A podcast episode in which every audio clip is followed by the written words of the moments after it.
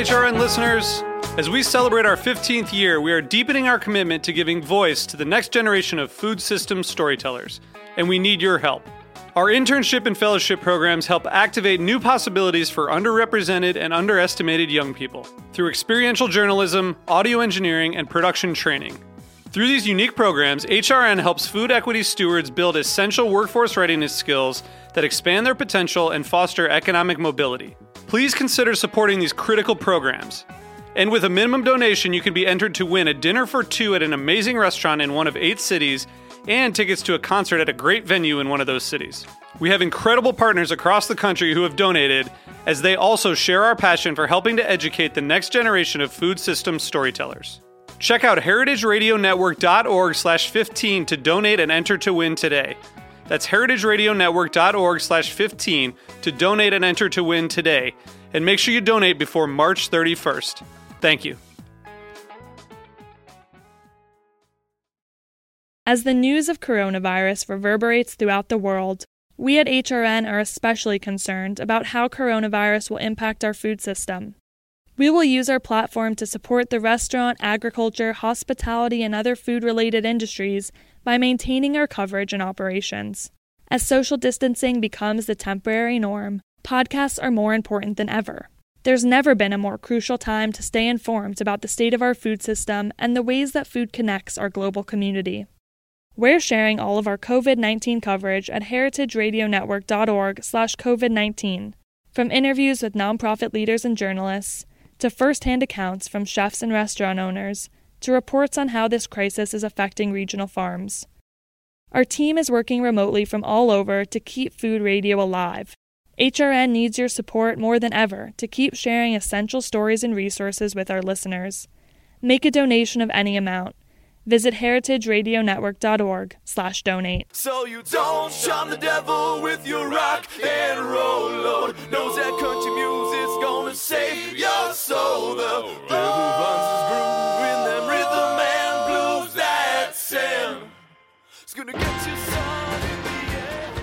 Welcome back to the Speakeasy. I'm Damon Boelte. My name is Sother Teague.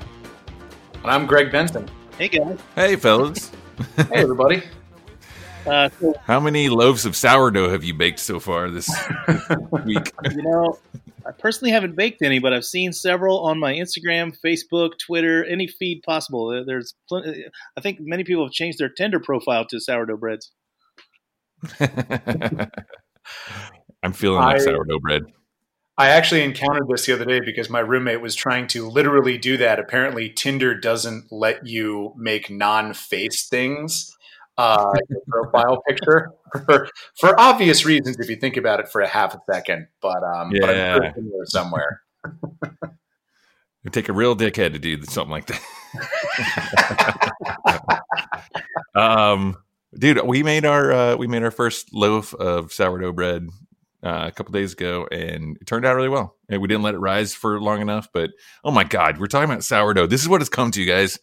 Well, I think it's important. but it's like I think it's important. it's a hot topic. it is, I, I, and I think it's important that people learn a new skill during this time. And I'm certainly learning one right now. I want to point out to the listener that, uh, you know, I've uh, I've gotten myself a computer, borrowed one. It's not mine, uh, and we're all in remote locations again. None of us are in the same room together. We're we're practicing social distancing, more physical distancing, really. I think we're being quite social, um, but uh, we're all in our. Uh, well, Damon, you're all the way over on the West Coast. I'm I'm I'm in the Mhm. city today in, in Manhattan. Greg's in Brooklyn.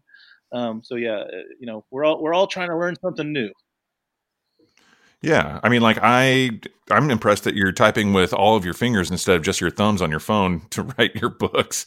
Um, you know, that's that's amazing. You've you've really evolved as a human being, Sother. Oh, you're, so you're saying on this larger keyboard, I'm supposed to use all my fingers, not just my thumbs? That's a whole new world. yeah, that's generally the way it works. But do you, man? It's a whole new world. you- it's been successful so far. You don't have to hold it in your hands to type. I can see you like hanging out in your closet, holding your like gripping your laptop, just typing with both of your thumbs. Like, how do people use these? They're so heavy. It's not a flip phone, Sother. Uh, well, you know, these are trying Oh, times, and uh, we are, uh, you know, we're all just having to adapt as best we can. Um, you know, uh, I've spent my week doing uh, uh, um, you know, lots of social media stuff. I've really upped my social media game. I've been filming uh, little clips of myself making cocktails using whatever I have on hand at the house. I've been doing Mhm. Instagram live sessions with different uh, outlets and bars. I've been uh, uh, doing. I, I literally today did a, a personal class just for two people, uh, all about Amaro and bitters. Um, you know, we're having to adapt and move, and and I think that's uh, that's the nature of the human spirit, right? It's all about survival. We're gonna we're gonna survive this, and uh, you know, I feel like we've we've left old Earth behind. We're having to face new Earth as it comes at us, right? Yep. I'm like thinking about getting into the uh the retail the spirits retail game, honestly. Um something I can still do in the light of any kind of circumstance like this, you know. It, and uh you know, you can like the the shop that I worked at back in the day called LeNell's in Red Hook. Um there was always, you know, some sort of like educational presentation. We did classes all the time. Dave Wondrich's fir- you know, his first book Imbibe came out. Uh, he had his book release party there. You know, like stuff like that. You know, there's a lot you can still do without you know uh, staying open till four o'clock in the morning. you know, Yeah. staying in the game. But um, 9 a.m. though. That's the that's the other the crack of nine. Total readjustment of all the circadian rhythms we've been shredding for the past however many decades we've been doing this. Yeah, exactly. Yeah, Greg. What are, you know, like how are you keeping yourself occupied, Greg? Um, well, working a lot on uh, on Bar None, but also um, I'm finally learning to cook. Uh, it's a little embarrassing, especially because I live in restaurant or live in restaurants. I mean, yeah, really, who among us doesn't?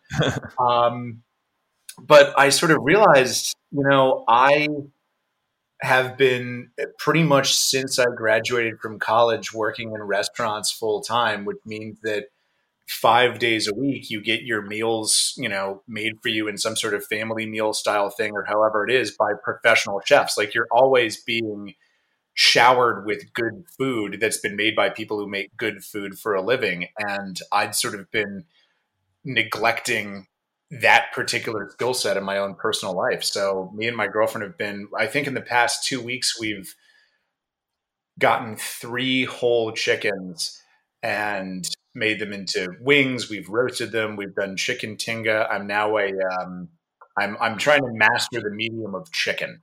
That's, that's how I'm keeping myself busy. The new art form of chicken. I like this. Yeah, it's a it's, It's a very blank good. It's a very versatile.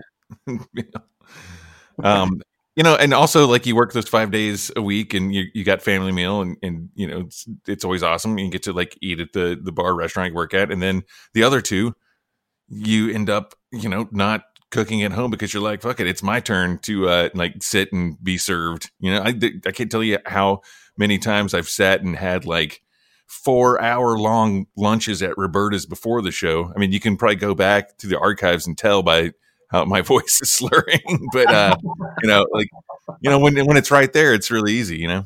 So I get it. As, as someone who was a listener before he was a host, uh, yes, yes, you can. Thanks.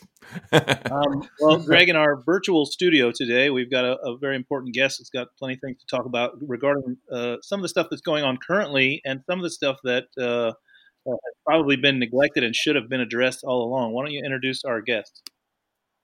Sure, absolutely. So today we have uh, Matt Pfohl coming to us from Utah. Uh, he runs One Small Miracle out there and uh, Utah Tip Jar. How you doing, Matt? Good. How we doing, gentlemen?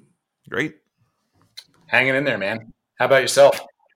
Doing all right. I, I was chuckling as you guys were talking because this time it seems has made everyone Gordon Ramsay, and I'm in the exact same boat that you guys are. Trying to master the stir fry right now. That's my most current pursuit. I feel like it's less Gordon Ramsay and more chopped. That's true. Yeah, exactly. Yeah. Working with uh, unusual ingredients in uh, in combinations that you never had before. I agree with that. There's a lot of challenges. In your basket today is a cucumber that's about to turn. Yeah, some dry sausage and a bag of gummy bears. Yeah.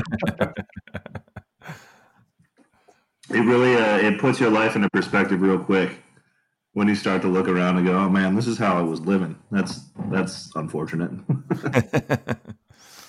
Well, I mean, it says it says something about the you know the nature of the infrastructure that we've lost. I mean, not just for you know the the layperson, the nine to fiver that's coming out and you know having a, a meal, you know, treating themselves to a meal out like once, maybe twice a week, but you know, it's it's a it's not just our jobs it's kind of like you know our social network our how a lot of us were getting fed um, a lot of it is you know we're having to to look around and say okay what can i do with what i've got in like a one mile radius of my apartment and right. that's something you don't even think about really that was the craziest part for me was in the very beginning of this whole thing just stopping and actually looking around and going holy cow i was on autopilot this whole time you know walk across the street, walk down the block, you know, don't even think about it.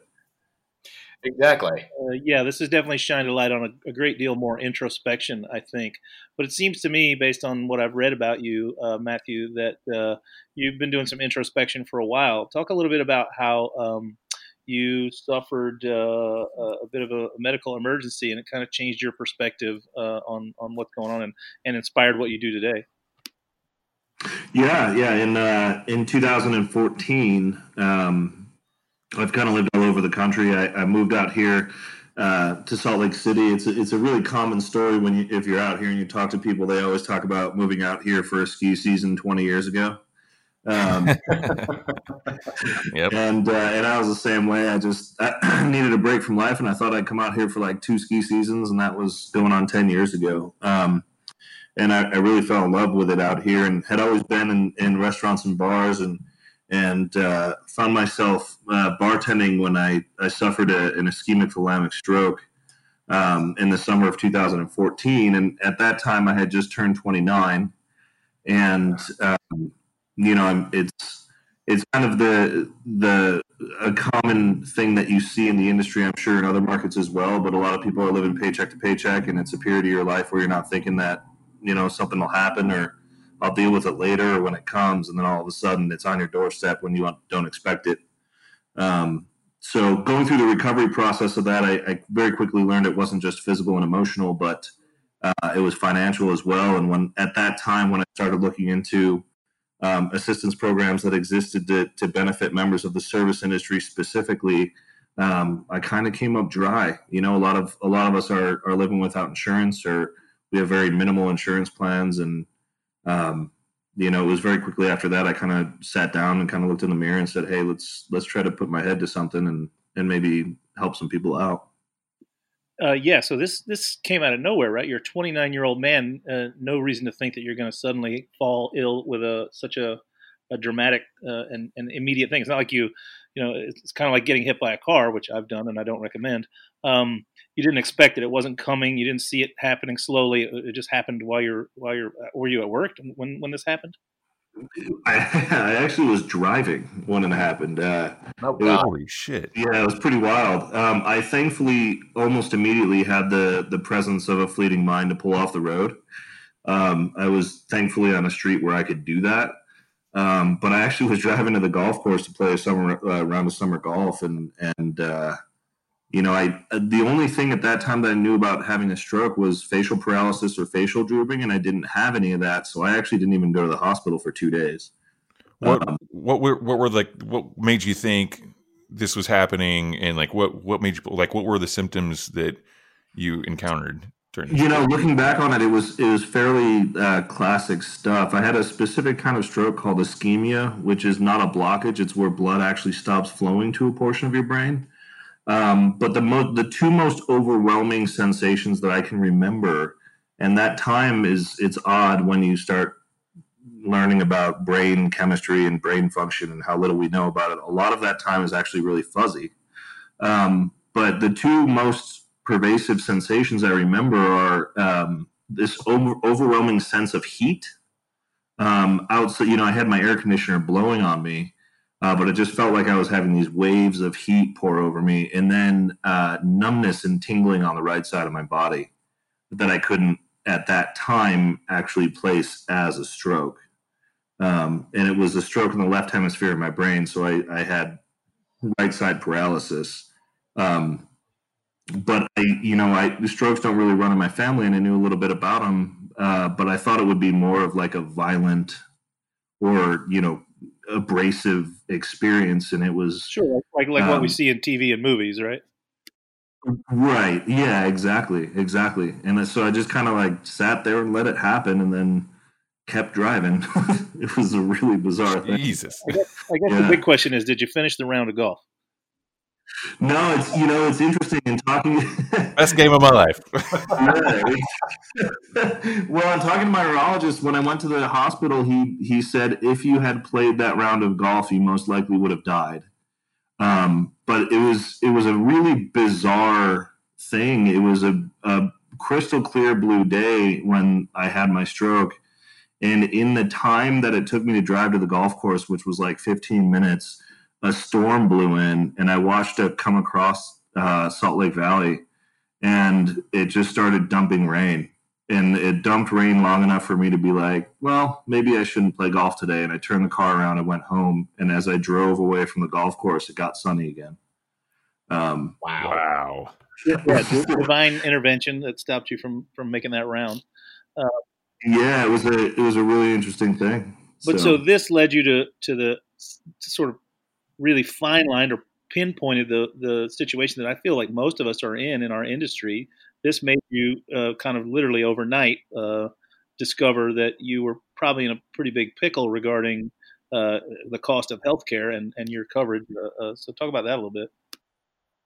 Yeah, it was uh, it was a pretty uh, pretty intense experience. You know, it's it's you wake up one morning and, and you're forty thousand dollars in debt, and I'm one of the lucky ones too. You know, a lot of a lot of us are um, going to work every day and every week and living paycheck to paycheck, and we don't have insurance, or there's always a reason to to spend that money somewhere else, and um, then something happens. You know, I had a friend a couple years ago that fell off his mountain bike and smashed up his face pretty good, and he had ninety thousand dollars in medical bills. You know, and uh, when you start to look into the medical system more deeply, like I've done over the last few years, it's a it's a really sad story. You know, and and I don't want to make it political by any means. Wherever you sit on the spectrum, it's just there's a lot of people with a lot of need and it comes out of nowhere. You know, real life happens. Like you said, you get hit by a car, you know, or you have a stroke. Something as simple as you fall and break your collarbone. You know, we we benefited my nonprofit benefited a young man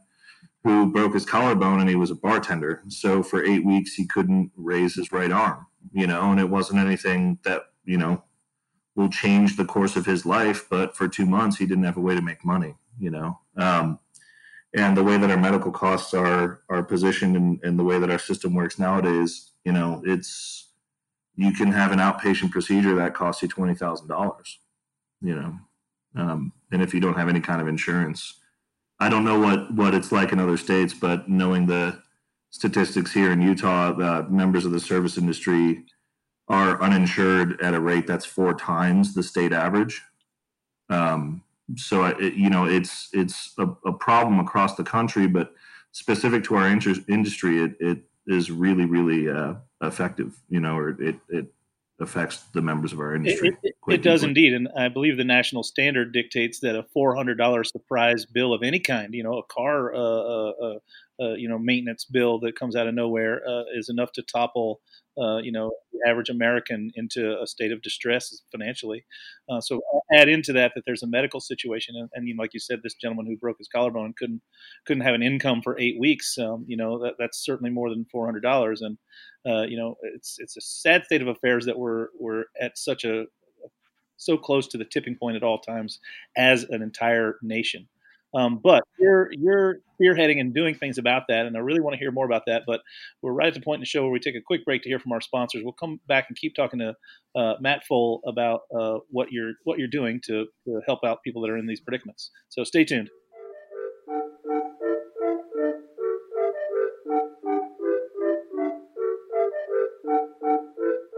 Restaurants employ over 15 million people nationwide, and two thirds of all restaurants are independently owned and not part of big chains. Yet currently, these small businesses are not represented in government relief negotiations. Roar is working to change that by fighting for relief opportunities for all restaurants. Roar is advocating for an eight point plan in New York State that will allow restaurants to reopen and rehire when the time comes. Dozens of industry leaders have signed on to the plan, like Nom Wah Tea Parlor, Field Trip, Momofuku, and many more of your favorites. You can join them at change.org by searching for ROAR Relief Opportunities for All Restaurants.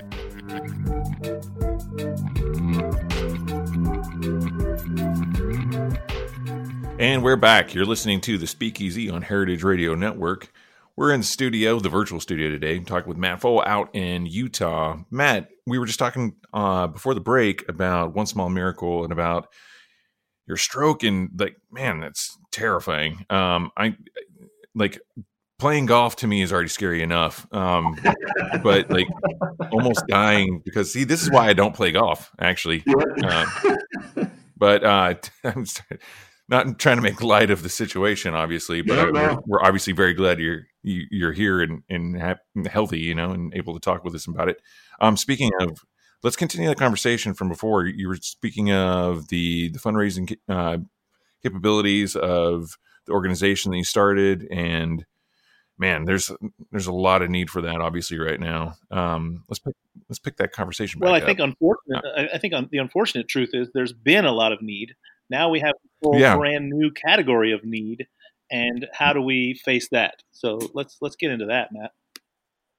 Yeah, it's uh, you know, it's it when you know, I don't, I don't know if if you gentlemen or anybody else, any of your listeners have experience in in the nonprofit world or whatever, but I I didn't. You know, I came at this thing just kind of like, hey, I want to try to do something, and my my worry before I launched was that you know I would you know put this thing out into the community and there would be crickets chirping, you know, um, and it was very quickly the exact opposite, and it was something that I was unprepared for, um, truthfully. And I've I've had to grow in my understanding of the need, um, you know, that is that exists from community to community. And when I talk to people, my friends who are bartenders in Denver and Las Vegas and San Francisco, it's these are stories that are very common across markets. Um, and so what what we did was we kind of hunkered down and and um, you know, less than two weeks after we launched, a dear friend of ours got diagnosed with late stage cancer, and uh, we walked with him through his fight. And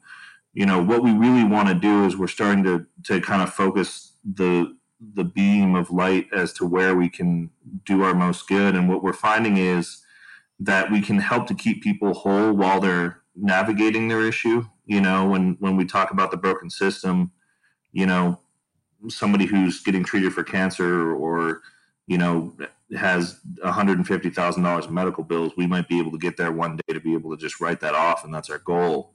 But what we've been doing over the last year as we just turned one is is kind of targeting the fact that hey, we can keep you whole while you're battling. You know, we can keep you whole so you're not in debt, so you still have a job, you still have a house, you still have a car, and your bills are paid while you're, you know, you have your collarbone being treated. And, um, you know, I, I admittedly in, in early fe- February when, when I heard about coronavirus the first time, I kind of made a joke about it because I didn't really understand what it was, you know, and I kind of had a chuckle about it. And then watching what's happened to our industry, I mean, it's, it's no, um, no small thing what's happening across the country, and it's it's not a secret what's happening to our industry. But we've suddenly realized that you know what keeping people whole looks like now is very different than what it looked like even three months ago. Um, and really trying to dig in and and do our best to raise some funds for the people of our industry in the state of Utah. It's uh, we have up up over thirty thousand people affected by what's going on with COVID, um, and you know the the governmental agencies are are doing what they can but they're slow moving. And and i think with one small miracle one of the advantages that we have is you know we can be very agile and very quick. Um, so we're just trying to rally coalitive uh, a coalition of support to to try to help the people out who need it you know? And it's something as simple as right now we're making like 150 to 200 dollar little grants to people. And you know i had a conversation with somebody that I didn't quite understand. You know, I, I expressed I wished it was more, and she said, you know, I've been stressing out about how to buy my kids diapers, and this will help me buy my kids diapers. You know, um, Yeah, I think, I think when you- that uh, you know, in a strange way, we're we're we're. It, it's terrible that we're all without income, but I feel like we're also all without any any you know any of the normal avenues that we spend our own money. So you know the difference. You know you might have liked to have given that person twice the amount of money in a normal time, but half the money was still as usable in this time. I would also ask like. Um, I get that you're trying to help people during this particular time, but how much more difficult is it to raise funds now that you can't like I don't I don't know what you were doing in the past, but you know when I see when I think of fundraisers, I think of galas and parties and events. Like, how are you encouraging people to give when you have kind of, yeah. Kind of nothing? Yeah, I mean, it's it's crazy. We we did an event on February 28th of 2020, and it was Valentine's Day. Yeah, it was it was five hundred dollar per ticket, basically gala, and we partnered with Ballet West out here in Salt Lake City, and we had it at this beautiful venue, and we had music and chefs from all over the place, and it was like a five hour immersive event. And within three weeks, everybody's situation changed. And looking at that, that is, I think, kind of where we are at as um, as an organization, and I think as an industry when you look at people's ability to donate, you know, a lot of people want to give and want to do what they can. And people's purse strings and ability to actually do that are starting to tighten. So I think the challenge for our organization and many organizations like us right now is how to engage with the communities and how to tap resources and what those resources are as the business climates are changing you know this this to me uh, what we're experiencing right now i think is going to you kind of alluded to it earlier fundamentally shift and change the way that business is done as we move forward you know? Um, so we knew that it would be kind of hot and heavy right out the gate and then things would slow down and we're kind of experiencing that thing right now and we're starting to push out into different circles and networks um, in trying to build partnerships with businesses that you know and help raise awareness. And it's it's a, a really unique and challenging time but what we're seeing out here and i'm sure that you're seeing in your communities as well is it's it also brings the best out of people. You know and it's it's a very overwhelming and um, i find myself very humbled a lot to see the lengths that people are going for each other you know just two blocks down the road, the United States Bartenders Guild is doing a grocery pickup today, you know, and and whether it's groceries or let me give you a ride somewhere or what help do you need that I can give, you know, I've had we've had donations, the five dollar donations to our COVID program, and it's huge, you know. Yeah, um, when when you know all those small drops come together, the bucket fills up pretty quickly. Um, absolutely, and that's it's very heartwarming to see. It's but I, I think one of the things that I want to maybe circle back to is like, how do we approach, you know, what I'm I'm going to start calling New Earth because we've left Old Earth behind.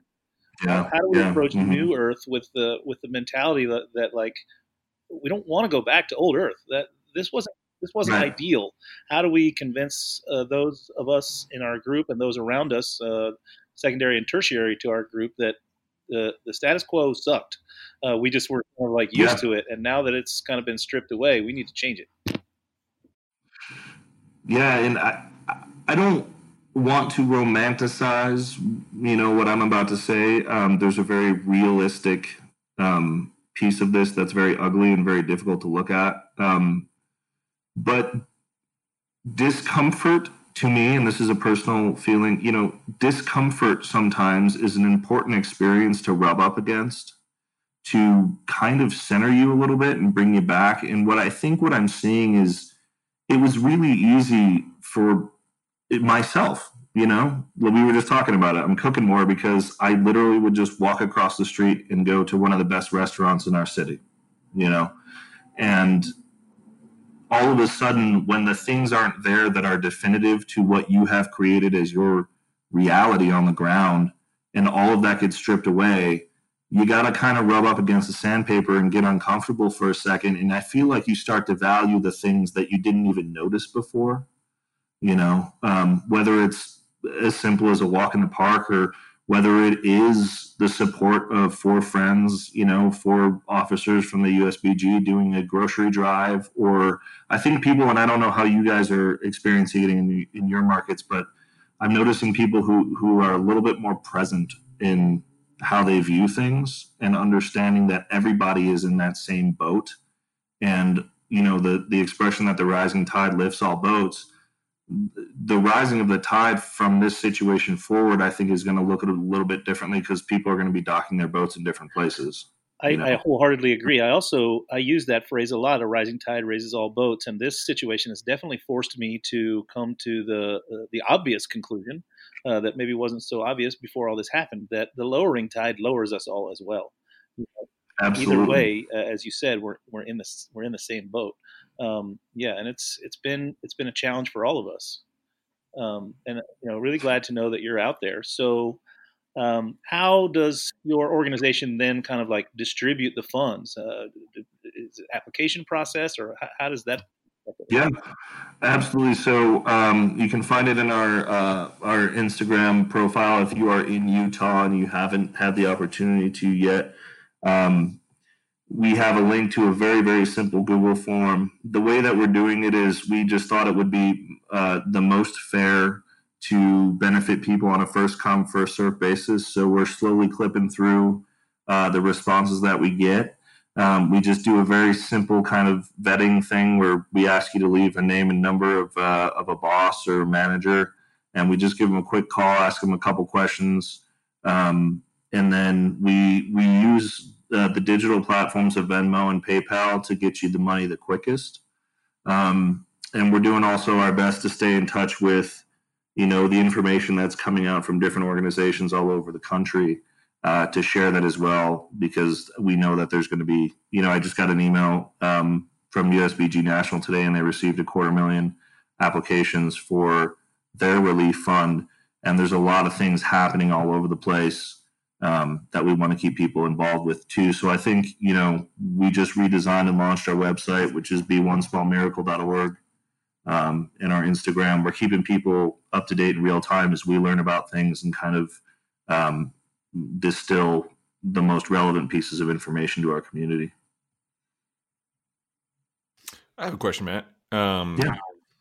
It's kind of like a little on topic, a little off, but still kind of like in regards to the situation at hand right now.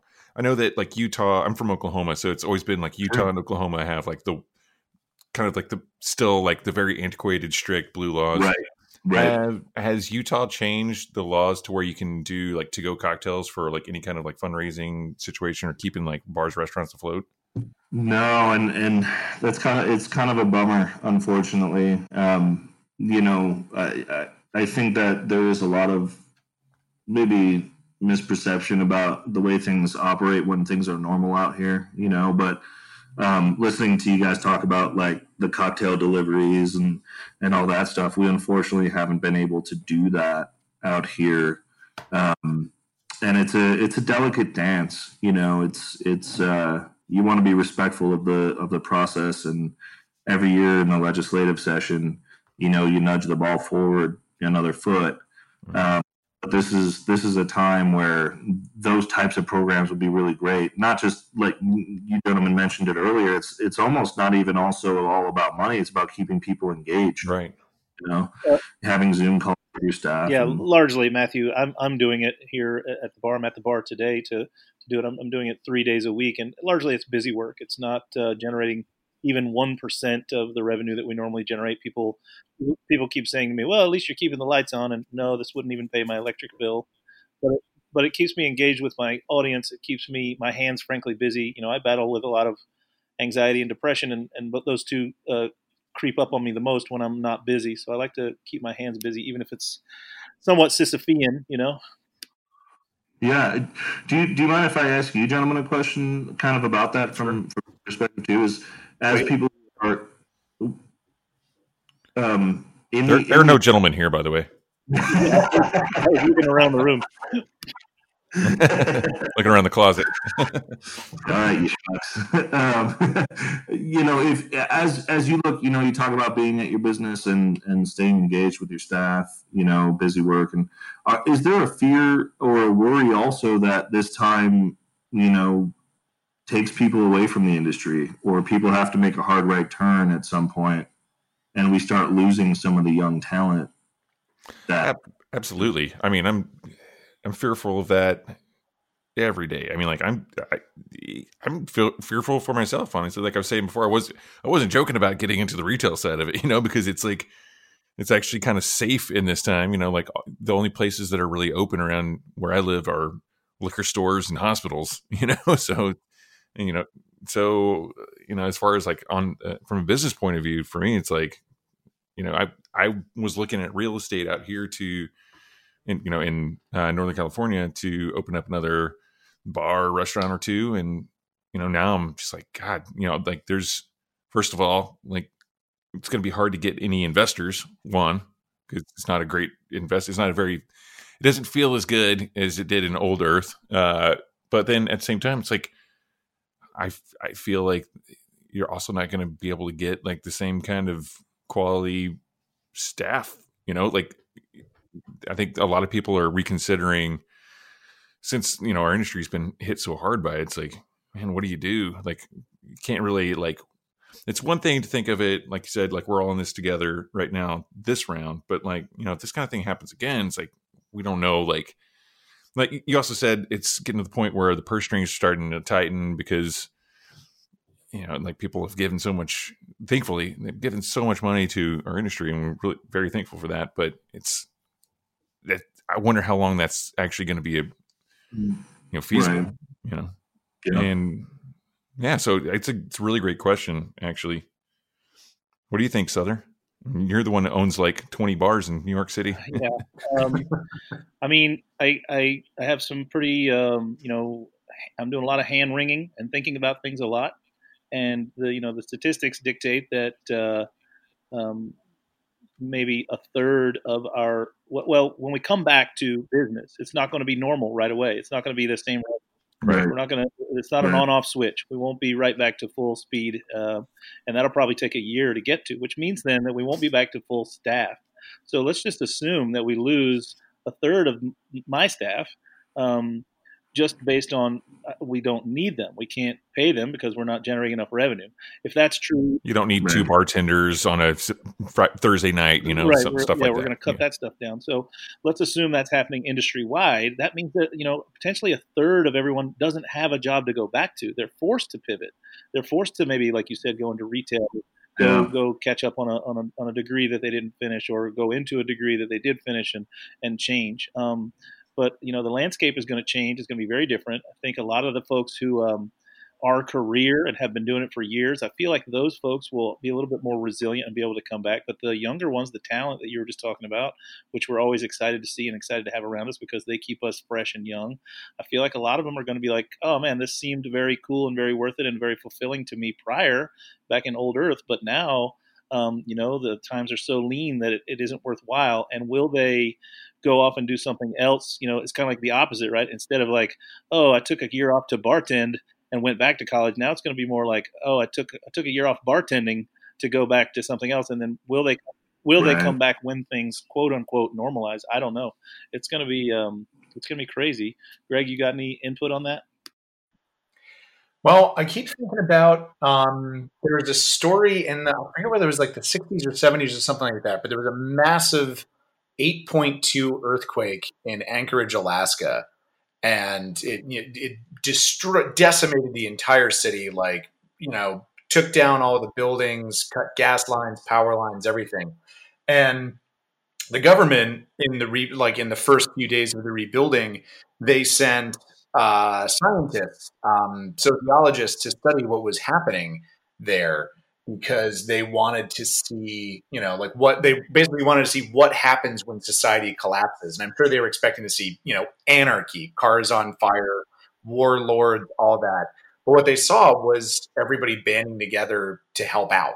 You know, they saw everybody coming together to, um, you know, feed their neighbors, um, make sure people had places to stay, make sure everybody had clean water and I see that a lot in I, I guess the the positive flip side of the fact that the government has been so slow to help out our sector of the economy is that the people in it have all been so enthusiastic to band together to you know, be uh, a part of, you know, to, to say, what can I do? I've got a bicycle and I know how to sew. Like, how can I help what you're doing?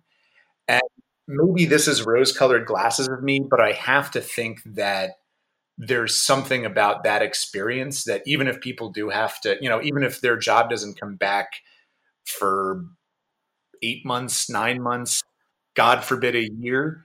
But if we get to that point, I have to think that those people, the people that I've seen stepping up, want to be a part of this community enough that when we return, when we when we finally in our crappy spaceship arrive at New Earth, they'll say, "Okay, great. Um, where do I start? Like, who's who's hiring? I I want to get back to this." I could be wrong, and this could be, you know, the complete end of American bartending as we know it. But for right now, I'm not convinced that it is.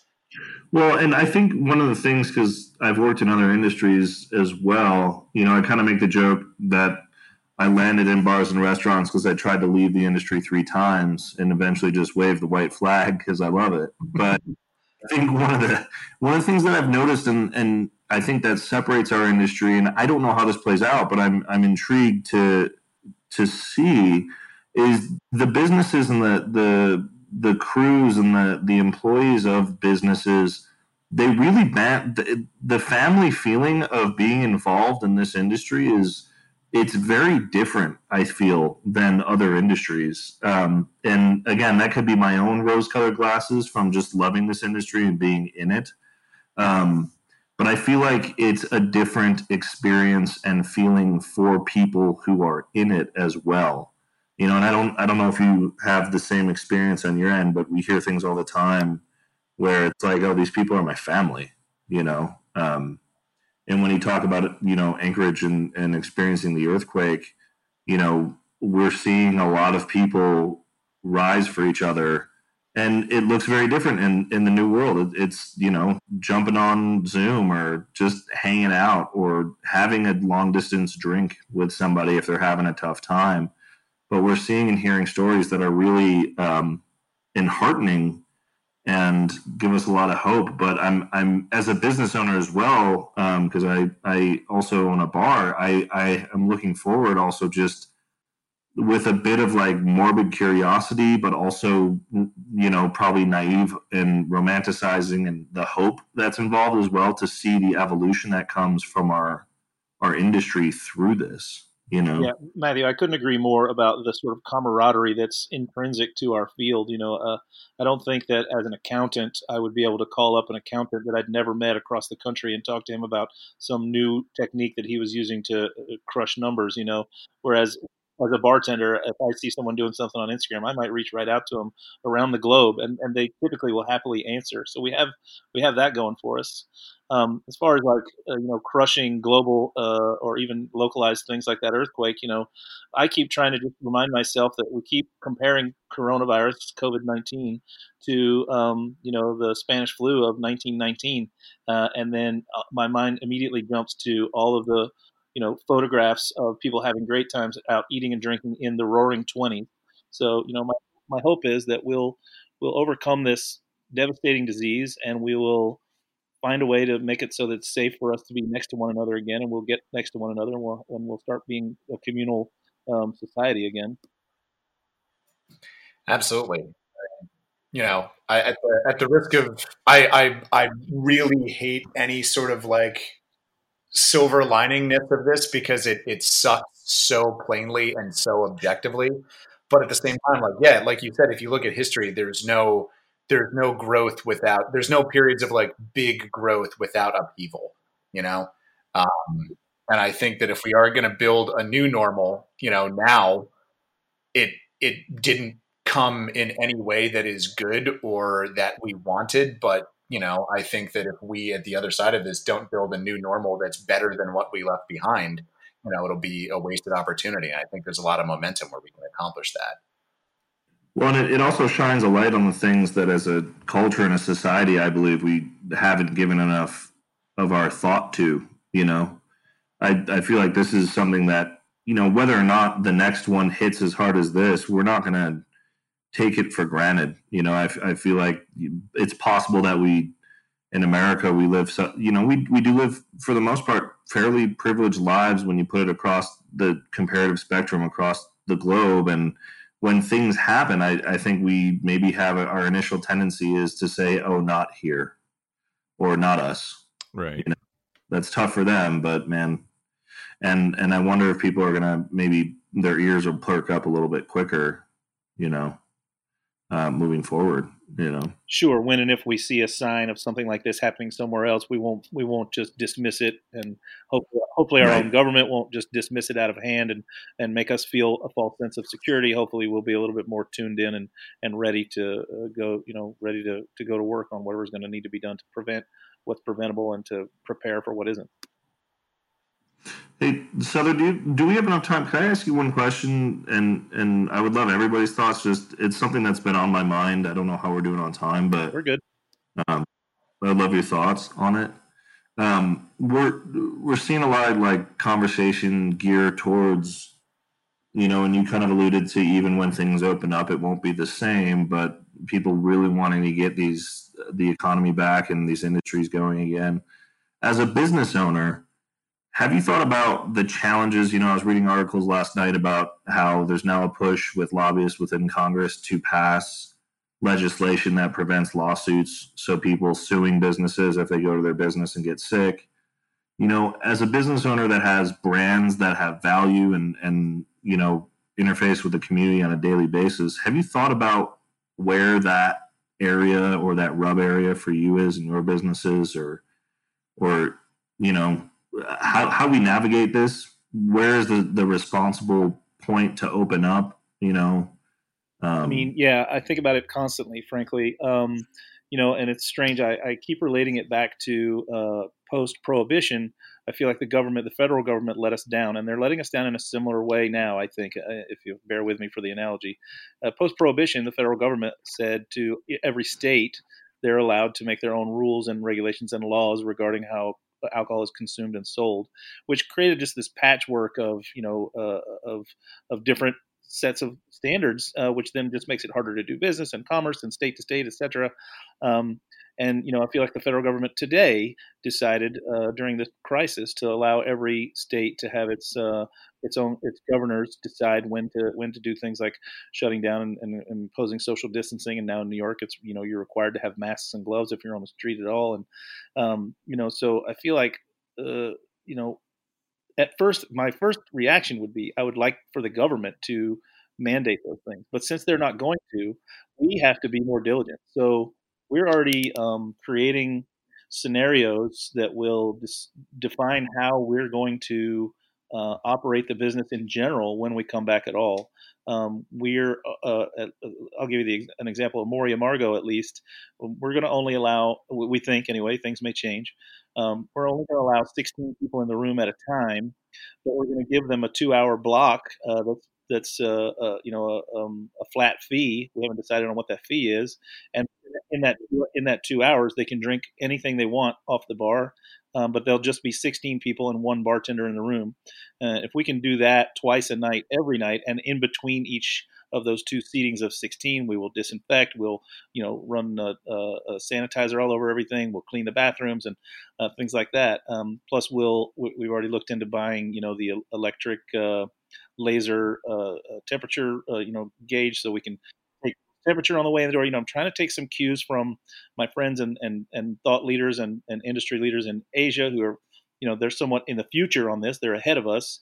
Um, you know, take some cues from them to prepare as best we can for what's coming next. But uh, as far as the lawsuits against businesses who who um, who get opened, uh, I, I, hadn't really looked into or thought of that too much, but I can understand how the public and how even you know local governments would be, um, you know, at the ready, claws out to uh, to take people to task if they're not, you know, you know. You know, we got to change the way we're doing things. I think hospitality industry, we're pretty lucky that we're already you know used to washing our hands a lot and being clean and uh, being on point but now we gotta we gotta do that a little bit more diligently and i think a key point is we need to do it visibly you know i want i want to like I almost want to make a little bit of a spectacle about every time I wash my hands behind the bar, you know. So again, if it's only 16 people in the room, I can say, "Okay, guys, I'm to wash up now, and we're to start making drinks." Um, so I don't know, little things like that. Um, but you know, I don't know how to worry yet about uh, you know the legal ramifications that people might uphold or, or bring up, but it's certainly something to think about. Damon, you you you're you're a business owner as well. You've given any thought to this stuff?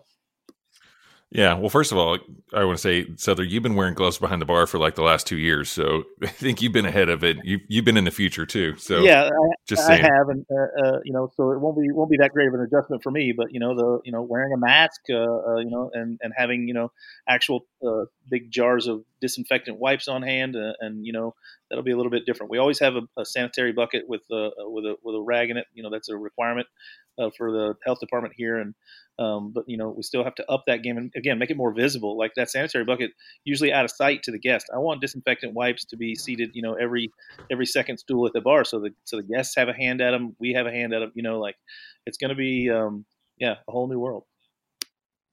Yeah, I mean, we've been thinking about, you know, just like little things here and there. Like basically, I mean, you're the one with the 240 square foot bar. You've got the smallest cocktail bar, I think, in New York City, or at least one of them.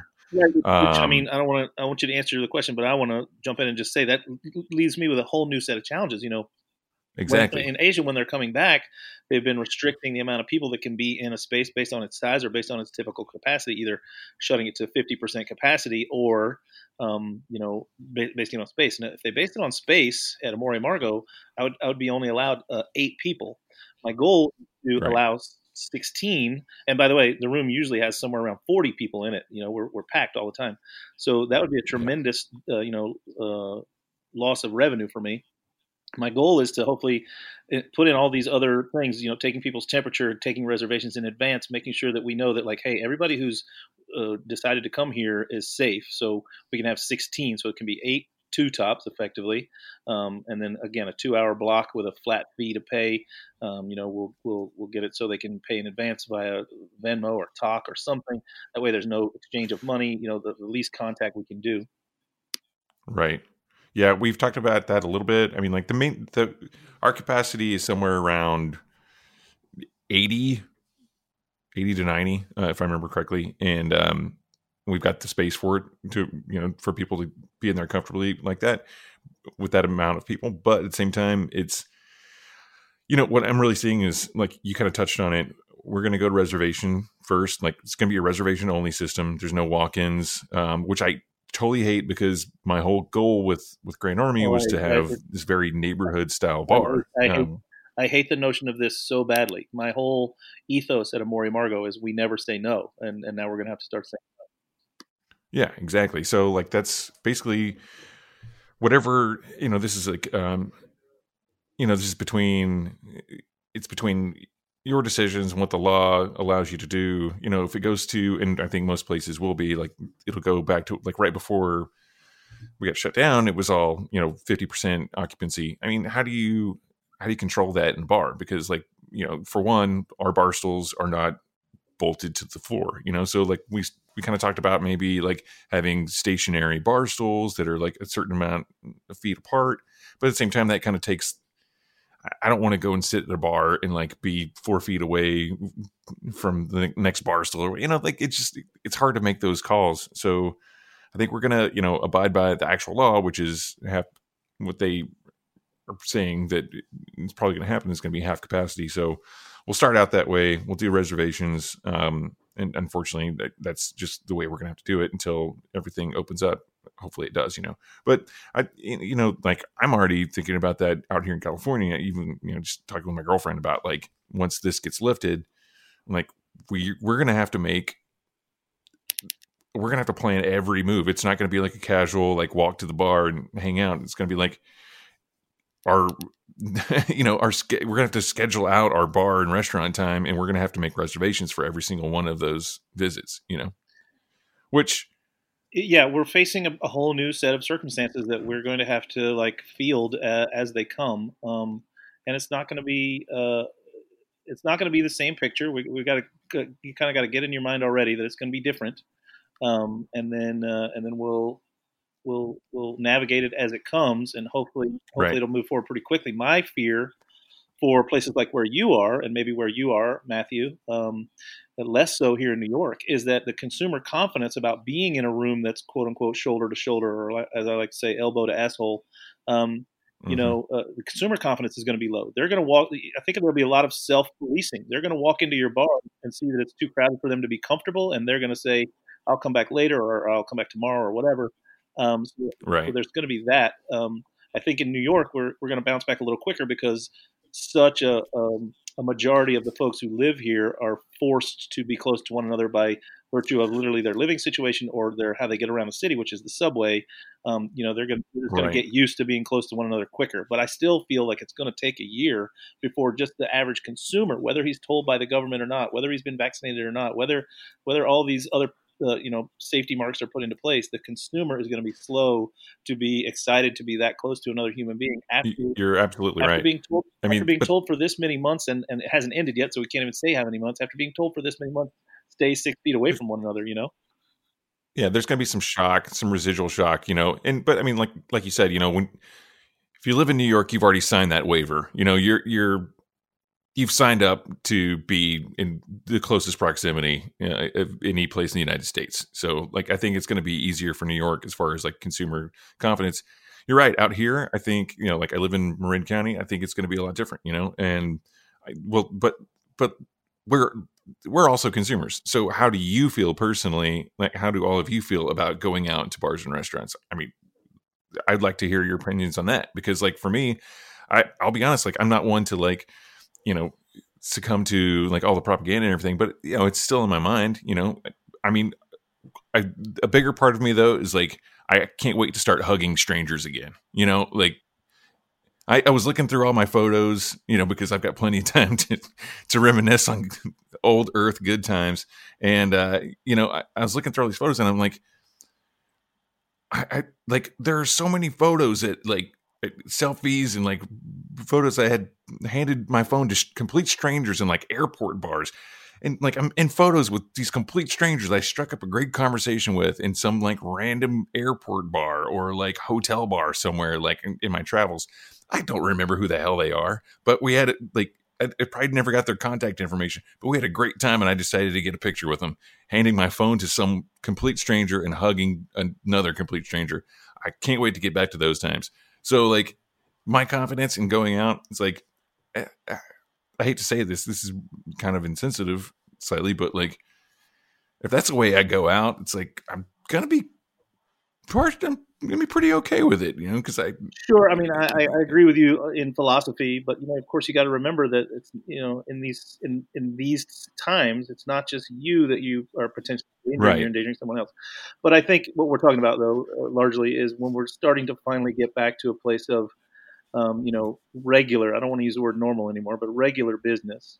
Um, if you're asking me, yeah, I'm I'm I'm I'm I'm I'm in a dire place for it. I I, I miss. You know, I built a small bar because I like to be close to people. Um, yeah, exactly. so, you know, I'm missing it terribly, and I want to get back to it as quickly as we can. Hey, Matthew, um, talk to us a little bit about um, uh, contact. How can people get in touch? What's your Instagram? What's your website? Let's let's get people the information that they Yeah. need. Yeah, absolutely. Um, so the website is uh, b1smallmiracle.org, uh, just as it sounds, B E O N E. Um, Instagram, we're at b1smallmiracle. Facebook is just at one small miracle. Um, and uh, I my, I list all my personal information on the website. Um, so if you text the number, it's a five one two number that goes directly to my cell phone. Um, I spend a lot of time. I think it's really important, especially because we're so young as an organization, and because this is such a kinetic and um, transitional time to reach out directly to people. So I will do my absolute best.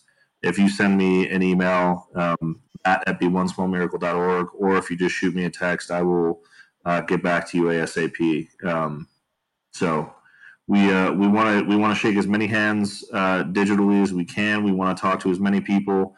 We are learning just like everybody else, and we're growing. Um, we're a young organization, and and um, this is a um, a very kinetic situation. It changes from sometimes day to day, and definitely week to week. And um, everybody falls somewhere on the spectrum, and and we want to talk to as many people as we can. So, um, but just want to express my gratitude to you guys for having us on and and having me on and let me chat a little bit about what we're up to, and and uh, it means it means the absolute world to us for sure.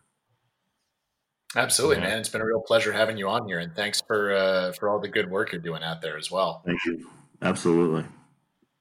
Um, well, that sounds like a great place to stop, guys. Thanks for all that great information, Matthew. And uh, you know, we're, we're we're all in this together, so we're all going to get out of this together uh, eventually. Damon, you want to take us out? Yeah, I just want to say that as soon as I can, you know, we're on the same side of the United States. I can't wait to come visit you out in Utah. I was just out there um, before all this went down. I was in Zion, but uh, Nice. close enough. Um, didn't Yeah. ski. I'm I'm I'm as scared of skiing as I am of golfing, especially after this episode. Um, um, but yeah, I can't wait to come see you out there, man. And Come uh, on out. and thanks for Absolutely. having you. Thanks for being on the show today. It's been great having you. And uh, Absolutely. Thank you, gentlemen. yeah, so that's it for the speakeasy this week. Check out Matt's amazing efforts in this crazy time and uh, help out in any way you can. Also, if you can, go to heritageradionetwork.org, click on the beating heart to donate. We're all doing this together. And until next week, let's all grab a glass and say cheers. Cheers, guys. Cheers, guys. Cheers, gentlemen. Thank you. Thanks. So you don't shun the devil with your rock and roll, Lord. Knows that country music's gonna save your soul. The devil runs his groove in them rhythm and blues that sound. It's gonna get you son in the end. The Speakeasy is powered by Simplecast. Thanks for listening to Heritage Radio Network, food radio supported by you. For our freshest content and learn more about our 10 year anniversary celebration happening all year long, subscribe to our newsletter. Enter your email at the bottom of our website, heritageradionetwork.org. Connect with us on Instagram and Twitter at heritage underscore radio. You can also find us at facebook.com forward slash heritage radio network. Heritage Radio Network is a nonprofit organization driving conversations to make the world a better, fairer, more delicious place. And we couldn't do it without support from listeners like you. Want to be part of the food world's most innovative community? Subscribe to the shows that you like, tell your friends, and please join the HRN family by becoming a member. Just click on the beating heart at the top right of our homepage. Thanks for listening.